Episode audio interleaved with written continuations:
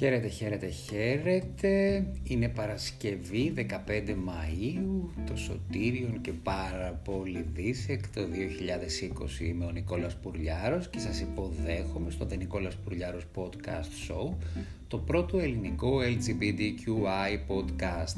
Διανύουμε εβδομάδα Eurovision, το έχουμε και το λέμε όλες αυτές τις μέρες. Το καταλάβατε και όσοι δεν μας είχατε ακούσει τις προηγούμενες ημέρες, γιατί ξεκινήσαμε με Loreen και Euphoria, ένα τραγούδι το οποίο έγραψε ιστορία στο θεσμό του Eurovision, ένα από τα πιο αγαπημένα, το οποίο θα μείνει ανεξίτηλα ε, γραμμένο στη μνήμη μας.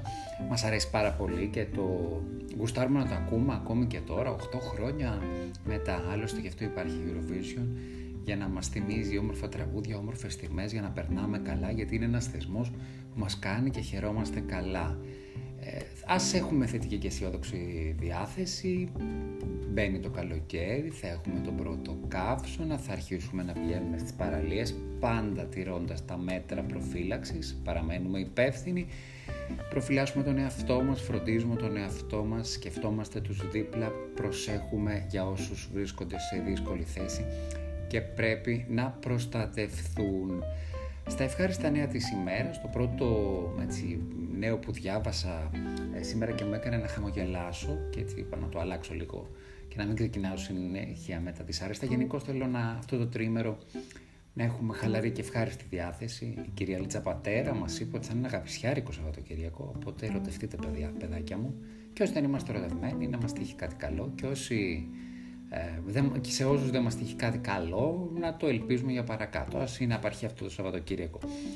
Το πρώτο λοιπόν ευχαριστώ νέο το οποίο διάβασα σήμερα έτσι και μου έκανε καλό ήταν ότι βρέθηκε ένα νεογέννητο ζαρκάδι κάπου στη Λαμία το οποίο δεν μπορούσε να σταθεί στα πόδια του. Ίσως και γι' αυτό δεν μπόρεσε να το πάρει μαζί η μητέρα του και έμεινε στη μέση του δρόμου κοντά σε ένα δρόμο με αυτοκίνητα ευτυχώς βρέθηκαν άνθρωποι με συνέστηση και φιλόζωη οι οποίοι αποφάσισαν να το περιθάλψουν και έτσι το νεογέννητο Αρκάδη βρήκε άνθρωπο να, τους, άνθρωπο να το προσέξει, βρήκε ε, κτηνίατρο, είναι ασφαλές και χαίρομαι πάρα πολύ γιατί ξέρουμε, ξέρω ότι, και το ξέρουμε και όλοι μας ότι δεν φροντίζουμε πάρα πολύ σωστά τα ζώα όσο πρέπει, δεν φερόμαστε καλά στα ζώα, έχουμε δυστυχώς πολύ μεγάλα ποσοστά κακοποίηση ακόμη και σε οικόσιτα ζώα. Δεν θέλω να το γυρίσω στο αρνητικό,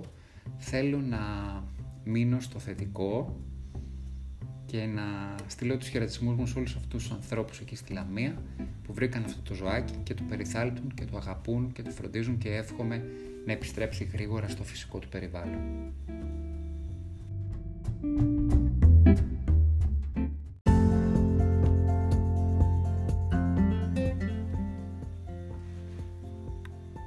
Δόθηκε στη δημοσιότητα εχθές ο χάρτης με τις 49 χώρες της Ευρωπαϊκής Υπήρου σε σχέση με τη συμπεριφορά τους στα LGBTQI δικαιώματα. Αυτός ο χάρτης είναι ένα σαν top 49 να το πούμε, σαν μια κατάταξη όπου βλέπουμε σε τι φάση βρίσκονται τα LGBTQI δικαιώματα στις διάφορες χώρες της Ευρωπαϊκής Υπήρου. Ξεκινάμε, το καλύτερο σκόρ έχει η χώρα η οποία έχει τα μεγαλύτερα ποσοστά ικανοποίησης των LGBTQI ανθρώπων σε σχέση με την ποιότητα της ζωής τους και φτάνουμε προς το τέλος όπου συναντούμε τις χώρες οι οποίες θεωρούνται τα πιο δύστοπα και ανελεύθερα καθεστώτα για τα πρόσωπα της LGBTQI κοινότητας. Ε, το άριστα είναι το 100% το οποίο φυσικά δεν υπάρχει πουθενά έτσι κι αλλιώς, απλώς υπάρχουν ποσοστά βαθμού ικανοποίησης και αυτό δεν είναι υποκειμενικό, δεν είναι το ότι μπορεί να δηλώσει κάποια LGBTQI προσωπικότητα. Είναι, ε, είναι μια μελέτη ευρωπαϊκή όπου εξετάζονται οι συνθήκες διαβίωσης, λαμβάνονται υπόψη οι ελευθερίες, λαμβάνονται υπόψη ε, οι πιθανές εγκληματικές δράσεις, λαμβάνονται υπόψη ο βαθμός της ομοφοβίας. Για άλλη μια χρονιά, ο παράδεισος των γκέι δικαιωμάτων είναι η γειτονική μας Μάλτα, εντυπωσιακό. Είχα πάει στη Μάλτα πριν από αρκετά χρόνια, νομίζω το 2008. Ήταν λίγο παράξενα ακόμα, δηλαδή την εποχή που είχα πάει εγώ η Μάλτα ήταν, είχε σχολεία αρένων και φιλέων και σε πάρα πολλά σημεία του, το, του συμπλέγματος των νησιών της Μάλτας είχα δει ότι υπήρχε μια πολύ στενή σχέση με την ε, θρησκευτική πίστη αλλά τελικά αυτό δεν εμπόδισε αυτό το υπέροχο νησί να προχωρήσει πολύ γρήγορα και να κάνει, να ενσωματώσει στην νομολογία του, στην νομοθεσία του την προστασία των LGBTQI δικαιωμάτων. Η Μάλτα λοιπόν είναι στην κορυφή. Είναι ο παράδεισος των γκέι δικαιωμάτων. Με σχετικά μεγάλη διαφορά, η Μάλτα έχει 89,1 στα 100. Με σχετικά μεγάλη διαφορά ακολουθεί το Βέλγιο, το οποίο έχει σκορ 73,24, ακολουθεί το Λουξεμβούργο 72,95 με πρωθυπουργό ομοφιλόφιλο, η Δανία με 67,86, η Νορβηγία με 67,7, εντυπωσιακό, και τα πίσω, περίμενα κάτι καλύτερο, πάρα πολύ καλά τα πάνε οι χώρες της Μεσογείου, οι χώρες της Νότιας Ευρώπης, η Ισπανία και η Πορτογαλία. Εντυπωσιακό. Ειδικά για την Πορτογαλία, να πω την αλήθεια, δεν το περίμενα. Φαίνεται βοήθησε η άβρα της Μαντόνα. Η Φινλανδία, το Ηνωμένο Βασίλειο και η Σουηδία. Το γεγονός ότι η Σουηδία είναι στη δέκατη θέση και είναι πίσω στα γκέι δικαιώματα σε σχέση με την ε, Πορτογαλία και την Ισπανία είναι εντυπωσιακό έτσι. Και μπράβο στη Φινλανδία που είναι πιο μπροστά και από τη Σουηδία. Εντυπωσιακό. Η χώρα μας βρίσκεται στη 18η θέση με βαθμό ικανοποίησης τα 47, να δω σωστά να μείνουμε ανακόλουθος στα 47,90 είναι μια ανάσα από την Αυστρία η οποία είναι στη 17η θέση με 47,90 με 47, με, συγγνώμη, με 50 και στη 16η θέση είναι η Γερμανία με 50,63 πίσω η Γερμανία. Το εντυπωσιακό είναι ότι είμαστε πίσω από το Μαυροβούνιο, πολύ εντυπωσιακό. Το Μαυροβούνιο είναι η χώρα με τις καλύτερες επιδόσεις στη Βαλκανική Χερσόνησο. Και μάλιστα το Μαυροβούνιο έχει μεγαλύτερο βαθμό ικανοποίησης, μεγαλύτερο βαθμό πλήρωσης των γκέι δικαιωμάτων σε σχέση με την Ολλανδία, η οποία είναι 12η. Η Γαλλία είναι 13η, η Ισλανδία είναι 14η, η Ιρλανδία 15η, 16 όπως σας είπα η Γερμανία, 17 η Αυστρία, 18 η Ελλάδα, 19 η Κροατία και 20 η Σλοβενία. Αρκετά πίσω είναι η Κύπρος. Η Κύπρος είναι 21η, πολύ πίσω και ο βαθμός ικανοποίησης είναι στο 30%, 30,97. Αρκετά πίσω. Είναι, έχει χειρότερες επιδόσεις από το Κόσοβο. Αρκετά πίσω είναι η Ελβετία, είναι 23η. Η Ελβετία δηλαδή έχει χειρότερες επιδόσεις από την Ελλάδα. Και η Αλβανία έχει καλύτερες επιδόσεις από την Κύπρο. Εντυπωσιακό ότι είναι πάρα πολύ πίσω η Ιταλία. Η Ιταλία είναι 35η στου 49 παιδιά. Έχει χειρότερες επιδόσεις από τη Λιθουανία, χειρότερες επιδόσεις από τη Βόρεια Μακεδονία, χειρότερες επιδόσεις και από τη Γεωργία, φοβερά ομοφοβική, εντυπωσιακό και φυσικά στις τελευταίες θέσεις της λίστας είναι το Αζερβαϊτζάν, η Τουρκία, η Αρμενία, η Ρωσία και αυτό που μου έκανε πάρα πολύ μεγάλη εντύπωση ότι δεν έχει καθόλου καλές επιδόσεις και το Μονακό. Το Μονακό είναι 45ο. Τι μαθαίνει κανείς; Το θέμα είναι να καταλάβουμε όλοι πόσο σημαντική είναι η συνύπαρξη, να γυρίσουμε και να αποδεχθούμε τον άλλον έτσι όπως είναι, να σκεφτούμε ότι η ελευθερία μας έχει όρια, η ελευθερία μου φτάνει μέχρι τα όρια που δεν καταπιέζει την ελευθερία του άλλου και πρέπει να καταλάβουμε ότι η υποστήριξη των LGBTQI δικαιωμάτων δεν είναι πολυτέλεια, δεν είναι εκ του περισσού, δεν είναι μια ακτιβιστική δράση για να πούμε από το σπίτι μας ή α, συμπονούμε τους καημένους, είναι προάσπιση των ανθρωπίνων δικαιωμάτων. Αυτό δεν πρέπει να το ξεχάσουμε ποτέ.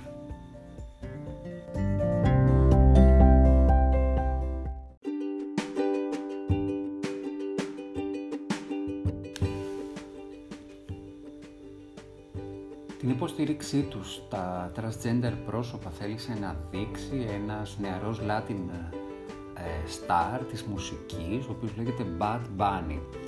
Έκανε εξώφυλλο στο περιοδικό Rolling Stones, όπου προμοτάροντας το καινούργιο του single, το οποίο λέγεται Yo Pero Sola, αποφάσισε ο ίδιος, παρότι είναι ένας πολύ ε, έντονα, ε, πώς να το χαρακτηρίσω, ένα, ένας πολύ έντονα αρενοπός Λατίνος άνδρας αποφάσισε να πετάξει από πάνω του αυτή την αρενοπότητα να αλλάξει το φιζίκ του και να πρωταγωνιστήσει στο βίντεο κλιπ του τραγουδιού του ως transgender, ως γυναίκα. Και το έκανε αυτό γιατί θέλησε να στηρίξει τα transgender δικαιώματα, αλλά και γιατί ήθελε να δείξει με τον τρόπο του την υπεράσπιση του ευρύτερα στην LGBTQI κοινότητα. Ο ίδιος έχει πει ότι παραδέχεται ότι έχει γυναικεία στοιχεία μέσα στην ψυχοσύνθεσή του, όπως όλοι οι άνθρωποι. Ισχυρίστηκε βέβαια ότι όταν ε, ενδύθηκε την transgender προσωπικότητα που ήταν η πρωταγωνίστρια στο βίντεο κλιπ του, ένιωσε πολύ περισσότερο άνδρας. Δεν, δεν θα ασχοληθώ με την ψυχοσύνθεση του Bad Bunny, θα ασχοληθώ με το γεγονός ότι το Γιωπέρο Σόλα, ούτε καν κάτι μπορεί να σκεφτεί κάποιος, Α, το έκανε για να προκαλέσει, για να συζητηθεί και έτσι να το έκανε. Το γεγονός ότι δηλώνει την πρόθεσή του μέσα από αυτή την πράξη να υποστηρίξει τα transgender δικαιώματα, γιατί υπάρχουν απίστευτα τρανσοφοβικά εγκλήματα και τα έχουμε πει, έκανε αυτή τη συμβολική κίνηση σε μια Latin ευρύτερη κοινότητα που στην Νότια Αμερική είναι πολύ μεγάλη, η οποία έχει υψηλά ποσοστά ομοφοβίας και φοβερά εγκλήματα. Ο Bad Bunny λοιπόν έκανε αυτό το οποίο πρέπει να κάνουν όλοι οι άνθρωποι. Υποστηρίζει τα transgender δικαιώματα και βοηθάει με τον τρόπο του έτσι ώστε να υπάρξει και παιδεία. Γιατί πίσω από αυτό, γιατί αυτός ο άνθρωπος αποτελεί πρότυπο για κάποιο, κάποια άλλα πρόσωπα, ο άνθρωπος αυτός θα μπορέσει να διδάξει σε κόσμο, ο οποίος μπορεί να μην έχει πολύ μεγάλη πρόσβαση στην ανώτερη εκπαίδευση ή να μάθει πράγματα επιστημονικά, ότι πρέπει να αγαπήσουμε τον συνάνθρωπό μας, να συνεπάρξουμε, να βοηθήσουμε, να αποδεχθούμε και ότι τα transgender πρόσωπα όπως και τα LGBTQI πρόσωπα είναι όπως όλοι και είναι εδώ και θα μείνουν εδώ και θα ζήσουν κάτω από τον ίδιο ουρανό όπως θα ζήσουμε όλοι. Καλή αυτή η πρωτοβουλία. Περιμένω να ξεκινήσουν και άλλοι. Το περιμένω, αλήθεια.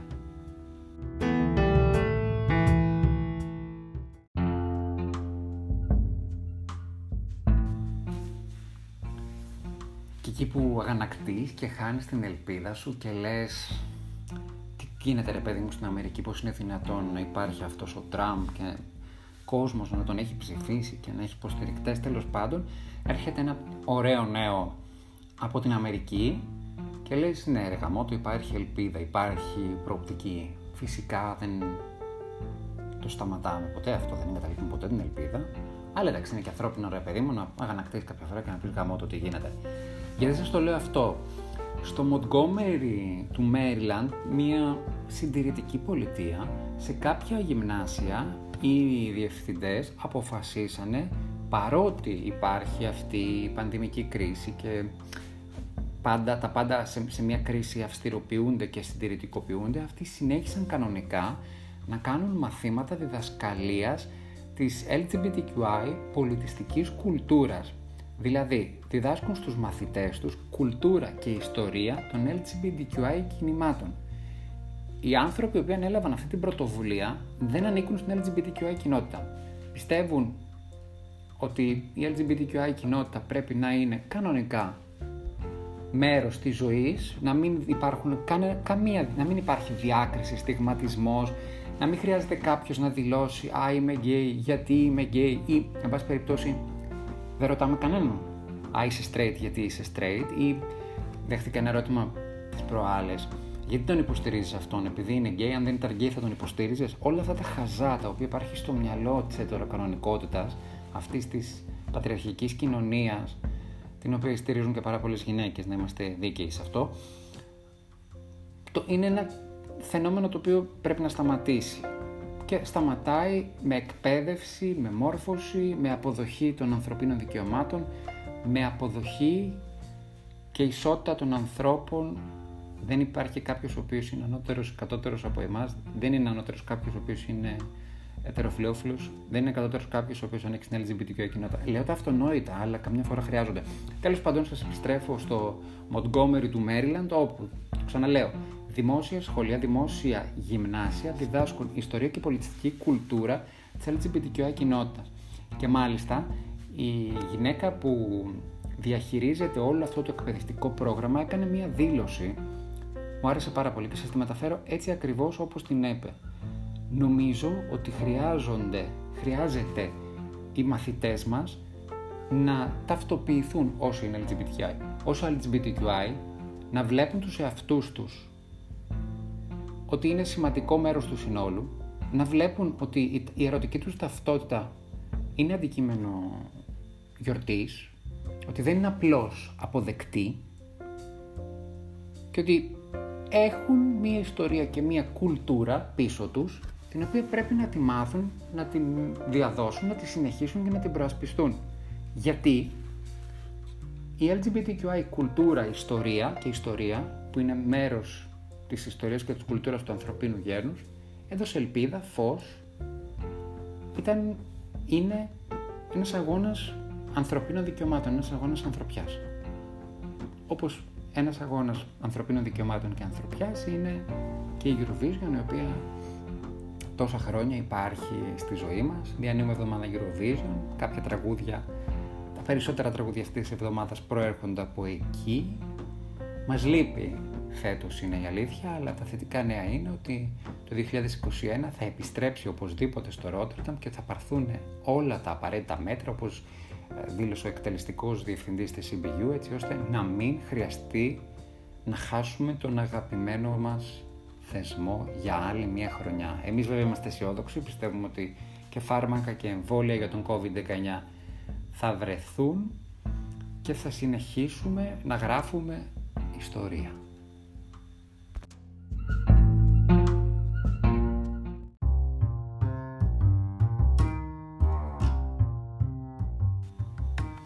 Και ενώ μιλούσαμε για την ιστορία που αφήνει πίσω της η LGBTQI κοινότητα, δεν μπορούμε να μην αναφέρουμε ότι η ιστορία έγραψε και η Dana International όταν το 1998 στο Ηνωμένο Βασίλειο κέρδισε τη Eurovision τρίτη φορά για το Ισραήλ, αλλά ήταν η πρώτη transgender ερμηνεύτρια η οποία έφερε νίκη. Το τραγούδι της είναι σημαντικό για το θεσμό, αλλά νομίζω ότι είναι σημαντικό ευρύτερα και για τη μουσική, αλλά και για τα ανθρώπινα δικαιώματα η Ντάνα άλλωστε ήταν, είναι και θα είναι πάντα μία ντίβα. Έρχεται Σαββατοκύριακο με καύσωνα, ήδη έχουμε αρχίσει και νιώθουμε τη ζέστη.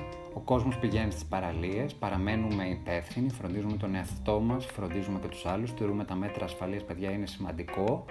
Θέλω να σας ευχαριστήσω πάρα πολύ που εξακολουθείτε και συμμετέχετε σε αυτό το τρένο του, LG, του Νικόλας Πουρλιάρος podcast show θέλω να πω ιδιαίτερα ευχαριστώ στην Άντα Ηλιοπούλου και στην Ανίτα Δαμάσχη, δύο κυρίες τις οποίες γνώρισα από την εποχή που δούλευα στη lifestyle δημοσιογραφία.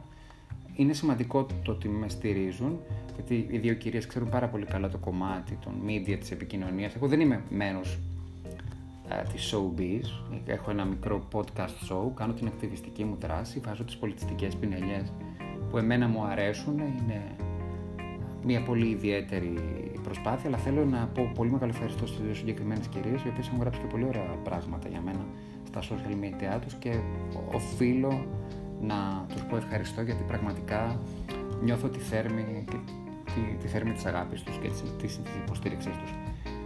Ε, πέρα από το ότι θα έχουμε πολύ ζέστη, από ό,τι μας είπε η κυρία Πατέρα, ναι, κάπου κάπου χαζεύω και εγώ λίγο τα ζώδια, δεν θα πω ψέματα, θα έχουμε ένα πολύ πολύ αγαπησιάρικο Σαββατοκύριακο. Άρα αυτό που έχω να πω είναι σε όσους νιώθετε έλξη για κάποιον και θέλετε να τον προσεγγίσετε, να την προσεγγίσετε, θέλετε να κάνετε μια ερωτική εξομολόγηση, θέλετε να προτείνετε σε κάποιον να πάτε έναν περίπατο για καφέ, να το κάνετε. Δεν έχετε να χάσετε και τίποτα. Αντιθέτως, διεκδικώντας, φλερτάροντας, μπορείτε να κάνετε τη ζωή σας καλύτερη και ξέρετε, μπορεί στη στροφή, στην επόμενη γωνία, το απλό μήνυμα, η απλή συνάντηση, μια ε, ωραία συζήτηση να γεννήσει και να φέρει ένα μεγάλο έρωτα. Το εύχομαι για όλους μας. Σας ευχαριστώ. Είμαι ο Νικόλας Πουρλιάρος, είναι το Νικόλας Πουρλιάρος Podcast Show με ακούτε στο Anchor όπου απολαμβάνετε και τις μουσικές μας φίνες, με ακούτε στο Spotify, με ακούτε στο Apple Podcast, με ακούτε στο Google Podcast, με ακούτε στο Pocket Cast, με ακούτε στο Radio Public και στο Breaker. Τα είπα όλα, τα θυμήθηκα όλα, νιώθω ευτυχής. Σας φιλώ, σας χαιρετώ και σας αποχαιρετώ με ένα παραμύθι.